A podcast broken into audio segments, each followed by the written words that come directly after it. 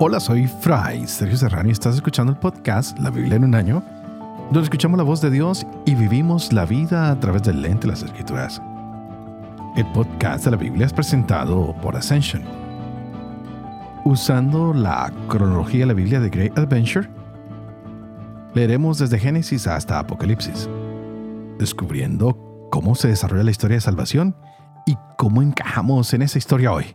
Llegamos al día 306. Va esto rápido. Y quisiera mostrar un par de cositas que me llamaron la atención del día de ayer. Teníamos un día bastante interesante y vimos primero que la fe del ejército de los macabeos. Que Eleazar dice, mire, todo esto es por ayuda de Dios, no por nuestras fuerzas. Esas grandes batallas, aunque pensemos que están perdidas, no tenemos que hacer otra cosa más que confiar en la ayuda que Dios nos da, que viene de su absoluta misericordia por nosotros. Algo lindo. Por otro lado, vimos la arrogancia de Nicanor, que pensaba venir y apoderarse de cuanto hombre o mujer pudiera para venderlos como esclavos y hacer dinero. Y ahora lo vimos corriendo y quería salvarse de ser prisionero de aquellos a quien él pensaba poner como esclavos y venderlos a hacer dinero. Nicanor, al verse derrotado, mm, no tiene otra cosa más que hacer, y esto es lo que quiero resaltar, que reconocer que Dios es poderosamente rico en misericordia para con su pueblo. Es un contraste hermoso. Cómo Dios viene a salvar a su pueblo y le da la fuerza a este pequeño ejército macabeo de enfrentarse a sus enemigos y sale vencedor. Y a la vez, una tercera cosa que quiero recalcar es cómo Judas Macabeo ah, dice, bueno, hay que recoger el botín. Pues ganamos la guerra y el que gana pues se queda con la riqueza del otro ejército. Pero en vez de pensar en enriquecerse él o hacer cosas exuberantes, destinó parte de este botín a los más necesitados. ¡Wow! ¡Qué lindo! Que nosotros de lo que ganemos, de las victorias que tengamos, siempre destinemos algo para los más necesitados, que nunca nos olvidemos de ellos. Hay muchos que nos dedicamos tal vez a acumular, muchos países ricos que también están acumule y acumule y acumule y se olvidan y nos olvidamos de los más pobres de la tierra, de los más pobres de nuestra familia, de los más pobres de nuestro vecindario. ¡Wow! Hermoso. Y tal vez el último punto que quiero hacer es ver cómo Nicanor, quien pensó que iba a ganar y quien iba a vender al pueblo, termina ahora siendo el que va por todo el mundo diciendo, hey, no se metan con esa gente, tienen un Dios superpoderoso que está siempre con su ejército y es imposible derrotarlos. Solo un pequeño grupo de ellos acabó con nosotros. Ahora es el nuevo predicador de las maravillas que hace Dios cuando se tiene fe. Así que continuamos el día de hoy con el segundo libro de Macabeos, capítulo 9. Tendremos dos hermosos capítulos de sabiduría, el 7 y el 8. Y vamos a iniciar con el capítulo 25 de Proverbios. Leeremos versos del 1 al 3. Este es el día 306. Empecemos. Segundo libro de Macabeos, capítulo 9. Por ese tiempo, Antíoco hubo de retirarse desordenadamente de las regiones de Persia. En efecto, habiendo entrado en la ciudad llamada Persépolis, pretendió saquear el santuario y oprimir la ciudad. Ante ello, la muchedumbre sublevándose acudió a las armas y lo puso en fuga. Y Antíoco, ahuyentado por los naturales del país, hubo de emprender una vergonzosa retirada. Cuando estaba en Ecbatana, le llegó la noticia de lo ocurrido a Nicanor y a las tropas de Timoteo. Arrebatado de furor, pensaba vengar en los judíos la afrenta de los que lo habían puesto en fuga, y por eso ordenó al conductor que hiciera avanzar el carro sin parar hasta el término del viaje. Pero ya el juicio del cielo se cernía sobre él, pues había hablado así con orgullo. En cuanto llegue a Jerusalén, haré de la ciudad una fosa común de judíos. Pero el Señor Dios de Israel que todo lo ve, lo hirió con una llaga incurable e invisible. Apenas pronunciada esta frase, se apoderó de sus entrañas un dolor irremediable, con agudos retorjijones internos. Cosa totalmente justa para quien había hecho sufrir las entrañas de otros con numerosas y desconocidas torturas. Pero él de ningún modo cesaba en su arrogancia. Estaba lleno todavía de orgullo, respiraba el fuego de su furor contra los judíos y mandaba acelerar la marcha. Pero vino a caer de su carro que corría velozmente y con la violenta caída, todos los miembros de su cuerpo se le descoyuntaron. El que poco antes pensaba dominar con su altivez de superhombre las olas del mar, y se imaginaba pesar en una balanza las cimas de las montañas caído por tierra, era luego transportado en una litera, mostrando a todos de forma manifiesta el poder de Dios, hasta el punto que de los ojos del impío pululaban gusanos, caían a pedazos sus carnes, aún estando con vida entre dolores y sufrimientos, y su infecto hedor apestaba todo el ejército. Al que poco antes creía tocar los astros del cielo, Nadie podía ahora llevarlo por la insoportable repugnancia del hedor. Así comenzó entonces, herido, a abatir su excesivo orgullo y a llegar al verdadero conocimiento bajo el azote divino en tensión a cada instante por los dolores. Como ni él mismo podía soportar su propio hedor, decía, Justo es estar sumiso a Dios y que un mortal no pretenda igualarse a la divinidad.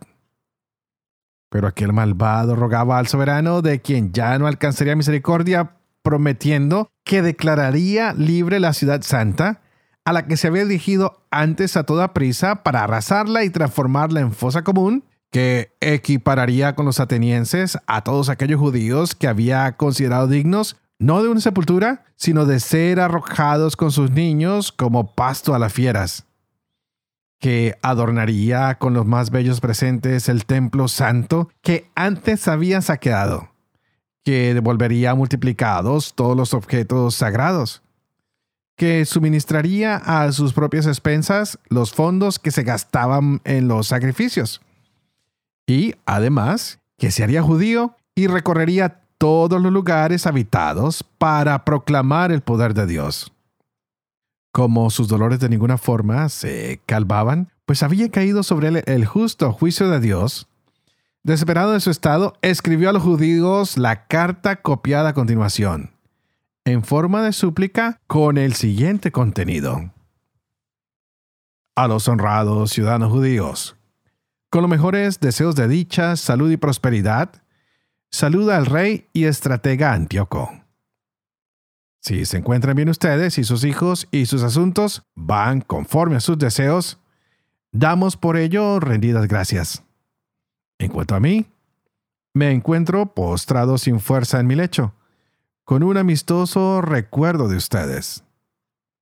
En mi vuelta de las regiones de Persia, contraje una molesta enfermedad y he considerado necesario preocuparme de la seguridad común de ustedes. No desespero de mi situación. Antes bien, tengo grandes esperanzas de salir de esta enfermedad. Pero, considerando que también mi padre, con ocasión de salir a campaña hacia las regiones altas, designó su futuro sucesor para que, si ocurría algo sorprendente, o si llegaba alguna noticia desagradable, los habitantes de las provincias no se perturbaran, por saber ya a quién quedaba confiado el gobierno, dándome cuenta además de que los soberanos de alrededor, vecinos al reino, acechan las oportunidades y aguardan lo que pueda suceder, he nombrado rey a mi hijo Antíoco, a quien muchas veces al recorrer las satrapías altas, los he confiado y recomendado a gran parte de ustedes. A él le he escrito lo que sigue. Por tanto, los exhorto y ruego que, acordándose ustedes de los beneficios recibidos en común y en particular, guarden cada uno también, con mi hijo, la benevolencia que tienen hacia mí. Pues estoy seguro de que él, realizando con moderación y humanidad mis proyectos, se entenderá bien con ustedes. Así pues, aquel asesino y blasfemo, sufriendo los peores padecimientos como los había hecho padecer a otros, terminó la vida en tierra extranjera, entre montañas en el más lamentable infortunio. Filipo, su compañero, trasladaba su cuerpo, mas por temor al hijo de Antíoco, se retiró a Egipto junto a Ptolomeo Filométor. Sabiduría capítulo 7 También yo soy un hombre mortal como todos, descendiente del primero formado en la tierra. En el vientre materno se modeló mi carne. Durante diez meses fui cuajado en su sangre a partir de la simiente viril y del placer unido al sueño. Al nacer, también yo respiré el aire común, caí en la tierra que a todos nos recibe, y mi primera voz, como la de todos, fue el llanto. Me crié entre pañales y cuidados, pues ningún rey comenzó de otro modo su existencia, que son iguales para todos la entrada en la vida y la salida. Por eso supliqué y se me concedió la prudencia. Invoqué y vino a mí el espíritu de sabiduría. La preferí a cetros y tronos, y en su comparación tuve en nada la riqueza. No la equiparé a la piedra más preciosa, porque todo el oro a su lado es un puñado de arena, y ante ella la plata es como el barro. La quise más que a la salud y a la belleza, y preferí tenerla como luz porque su claridad no anochece. Con ella me vinieron a la vez todos los bienes e incalculables riquezas en sus manos. Yo disfruté de todos porque la sabiduría los trae, aunque ignoraba que ella fuera su origen. Sin engaño la aprendí y sin envidia la comparto. No escondo sus riquezas, porque es un tesoro inagotable para los hombres y los que la adquieren se granjean la amistad de Dios, recomendados por los dones que ofrece la instrucción. Que Dios me conceda hablar con conocimiento y tener pensamientos dignos de sus dones, porque Él es quien guía la sabiduría y quien dirige a los sabios. En sus manos estamos nosotros y nuestras palabras, toda prudencia y toda habilidad práctica. Él me concedió el verdadero conocimiento de los seres para conocer la estructura del mundo y la actividad de los elementos, el principio, el fin y el medio de los tiempos, la alternancia de los solsticios y la sucesión de las estaciones, los ciclos anuales y la posición de las estrellas, la naturaleza de los animales y los instintos de las fieras, el poder de los espíritus y los pensamientos de los hombres, las variedades de las plantas y las virtudes de las raíces. Llegué a conocer cuanto está oculto y manifiesto, porque la sabiduría, artífice de todo, me lo enseñó.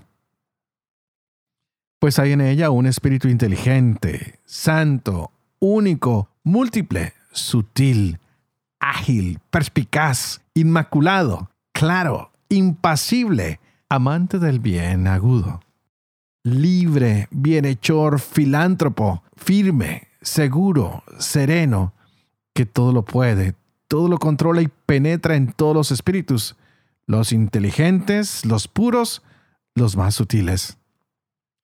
Pues la sabiduría es más móvil que cualquier movimiento, y en virtud de su pureza, atraviesa y penetra todo. Es un soplo del poder de Dios, una emanación pura de la gloria del Omnipotente. Por eso nada contaminado la afecta. Es reflejo de la luz eterna, espejo inmaculado de la actividad de Dios e imagen de su bondad. Aun siendo una sola, todo lo puede. Sin cambiar en nada, renueva el universo. Y entrando en las almas santas en cada generación, hace amigos de Dios y profetas.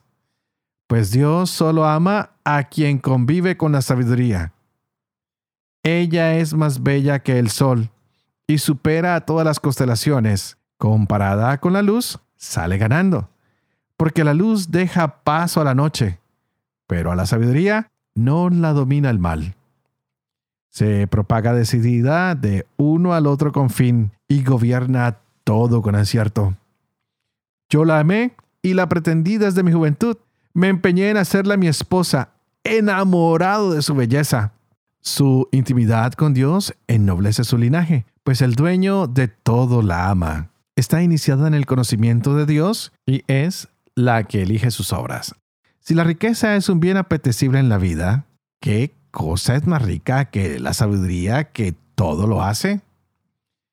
Si la inteligencia trabaja, ¿quién sino la sabiduría es el artífice de cuánto existe? Si alguien ama la justicia, las virtudes son su especialidad pues ella enseña templanza y prudencia, justicia y fortaleza. Para el ser humano no hay en la vida nada más provechoso. Si alguien anhela una gran experiencia, ella conoce el pasado y adivina el futuro, comprende dichos agudos y resuelve enigmas, conoce de antemano signos y prodigios y la oportunidad de momentos y tiempos. Así pues decidí tomarla por compañera consciente de que sería mi consejera en la dicha y mi alivio en las preocupaciones y penas. Gracias a ella obtendré gloria entre la gente y aunque joven, el aprecio de los ancianos. Apareceré agudo en el juicio y seré la admiración de los poderosos. Cuando calle, esperarán. Cuando hable, prestarán atención. Y si me alargo hablando, se llevarán la mano a la boca. Gracias a ella alcanzaré la inmortalidad y legaré perpetuo recuerdo a la posteridad. Gobernaré a los pueblos y someteré naciones. Soberanos terribles se asustarán al oír hablar de mí. Me mostraré generoso con las multitudes y valiente en la guerra. Al volver a casa, descansaré a su lado, pues su compañía no produce amargura, ni su intimidad entristece sino que contenta y alegra. Reflexionando sobre estas cosas, consideré en mi interior que la inmortalidad reside en emparentar con la sabiduría, que su amistad es un gran placer, que hay riqueza inagotable en el trabajo de sus manos, prudencia en su trato asiduo y prestigio en la conversación con ella, y me puse a dar vueltas tratando de apropiármela. Yo era un muchacho de buen natural, dotado de un alma buena, o más bien, siendo bueno, vine a un cuerpo sin tara. Pero comprendiendo que no la conseguiría si Dios no me la daba, y ya era un signo de sensatez saber de quién procedía tal don. Acudí al Señor y le supliqué diciéndole de todo corazón. Proverbios capítulo 25, versos 1 al 3 otros proverbios de Salomón recopilados por los hombres de Ezequías, rey de Judá. Es gloria de Dios ocultar una cosa. Es gloria de reyes investigarla. La altura de los cielos, la profundidad de la tierra y el corazón de los reyes son indescifrables.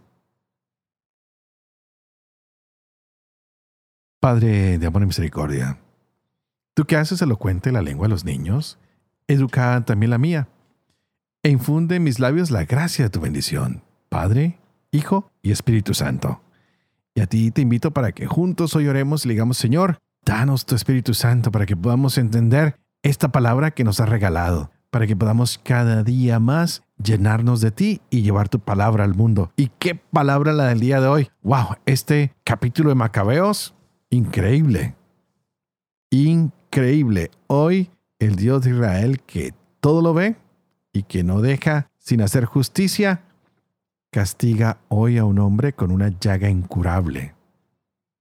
Es horrible a la vista, tiene un hedor que estremece y es un hombre que de aquí en adelante va a sufrir dolores agudos en el vientre. ¿Por qué? Pues es lo mismo que él hizo con todos aquellos hombres y mujeres que no se sometían a él. Algo muy difícil. Estamos en este momento en que Antíoco, aunque es un hombre arrogante, es alguien que quiere tomar venganza, parece que la ira es una de sus cualidades, es muy negativa, pero lo acompaña a él, se dedica a ser torturador, a ser soberbio, a ser ambicioso. Es más, él mismo cree que es Dios. Y vemos que simplemente es un criminal que se ha dedicado a destruir, a blasfemar, a asesinar. Él tiene un gran pecado y es que se cree Dios. Hasta ha pensado que puede mandar sobre las olas del mar. Wow. Está tomando atributos que solo le pertenecen a Dios. Este hombre me recuerda a muchos personajes bíblicos, especialmente a algunos del Génesis. Yo me imagino que ya los pueden identificar ustedes. A los que sabían que eran hechos a imagen y semejanza de Dios, sin embargo, desafiaron la voluntad de Dios comiendo del árbol prohibido. ¿Cuántos de nosotros no seguimos comiendo el árbol prohibido, creyéndonos que somos iguales a Dios en poder, en dignidad? Se nos olvida que somos creados a su imagen y semejanza para amar como Él ama y para ser misericordioso como Él es misericordioso. Acordémonos que esa es una de las cualidades de Dios, la misericordia, la capacidad de perdonar, la capacidad de hacer justicia, de dar oportunidades a todos los hombres y mujeres para que salgan adelante. Este hombre hoy quiso convertirse en el último momento, pero no lo hacía de corazón, simplemente quería evadir un problema, es decir, su enfermedad. No quería dejar el poder, decía, ojalá me sane para seguir como estoy. Y no. Hoy vemos que es necesario dejar que algunas cosas se vayan. La envidia, el egoísmo, el resentimiento, la ambición, la soberbia. Y precisamente esto es lo que vemos nosotros con el contraste del libro de la sabiduría. Hoy encontramos a un hombre que se reconoce bendecido, pero que dice, ¿qué mejor bendición que la sabiduría? Pues con ella se puede hacer todo es la que lo renueva todo. Es la que pasa de generación en generación. Es la que nos hace sensatos. Es la que nos hace amigos de Dios. Wow. Hoy vemos cómo el rey se presenta a sí mismo y dice, mire, yo estoy al nivel de todos los hombres. Y lo único que me ha interesado es adquirir la sabiduría y se presenta la sabiduría como un fruto de su oración constante, de ese contacto con Dios, a quien le pide el mayor de los bienes. Dice, mira, está en la sabiduría la belleza, en la sabiduría está la salud y lo queremos o la quiero. Solo con la sabiduría sabré reconciliar todo.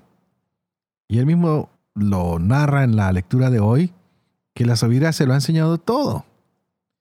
Y la invoca siempre para encontrar la solución a todos los problemas. Qué lindo que nosotros digamos, Señor, queremos recibir la sabiduría como Salomón. Queremos entender que con tu sabiduría lo podemos hacer bien. Tal vez con el dinero nos ayudamos, pero gracias a tu sabiduría podremos ser hombres y mujeres honrados podremos ser respetados porque actuaremos como tú actúas. Es por eso que hoy el mismo rey dice, la pretendía como esposa. Y hoy se ha convertido el centro de su discurso. Que ojalá tú y yo alcancemos esa sabiduría para que de esta manera lleguemos al saber, a la virtud, a la justicia, a la reconciliación y al perdón que vienen de la sabiduría de Dios. Y como siempre, me despido orando por ustedes y hoy oraré de manera especial para que Dios les conceda la sabiduría y ustedes por favor oren por mí. Para que yo también tenga esta sabiduría y de esa manera pueda llevar a buen fin este proyecto de la Biblia en un año. Para que con esta sabiduría yo pueda ser fiel a la enseñanza y a la lectura de esta Biblia en un año. Para que con esa sabiduría yo pueda enseñar la verdad y sobre todo que la sabiduría me enseña a cumplir lo que leo y lo que enseño. y que la bendición de Dios Toporoso, que es Padre, Hijo y Espíritu Santo, descienda sobre cada uno de ustedes y los acompañe siempre. Que Dios los bendiga.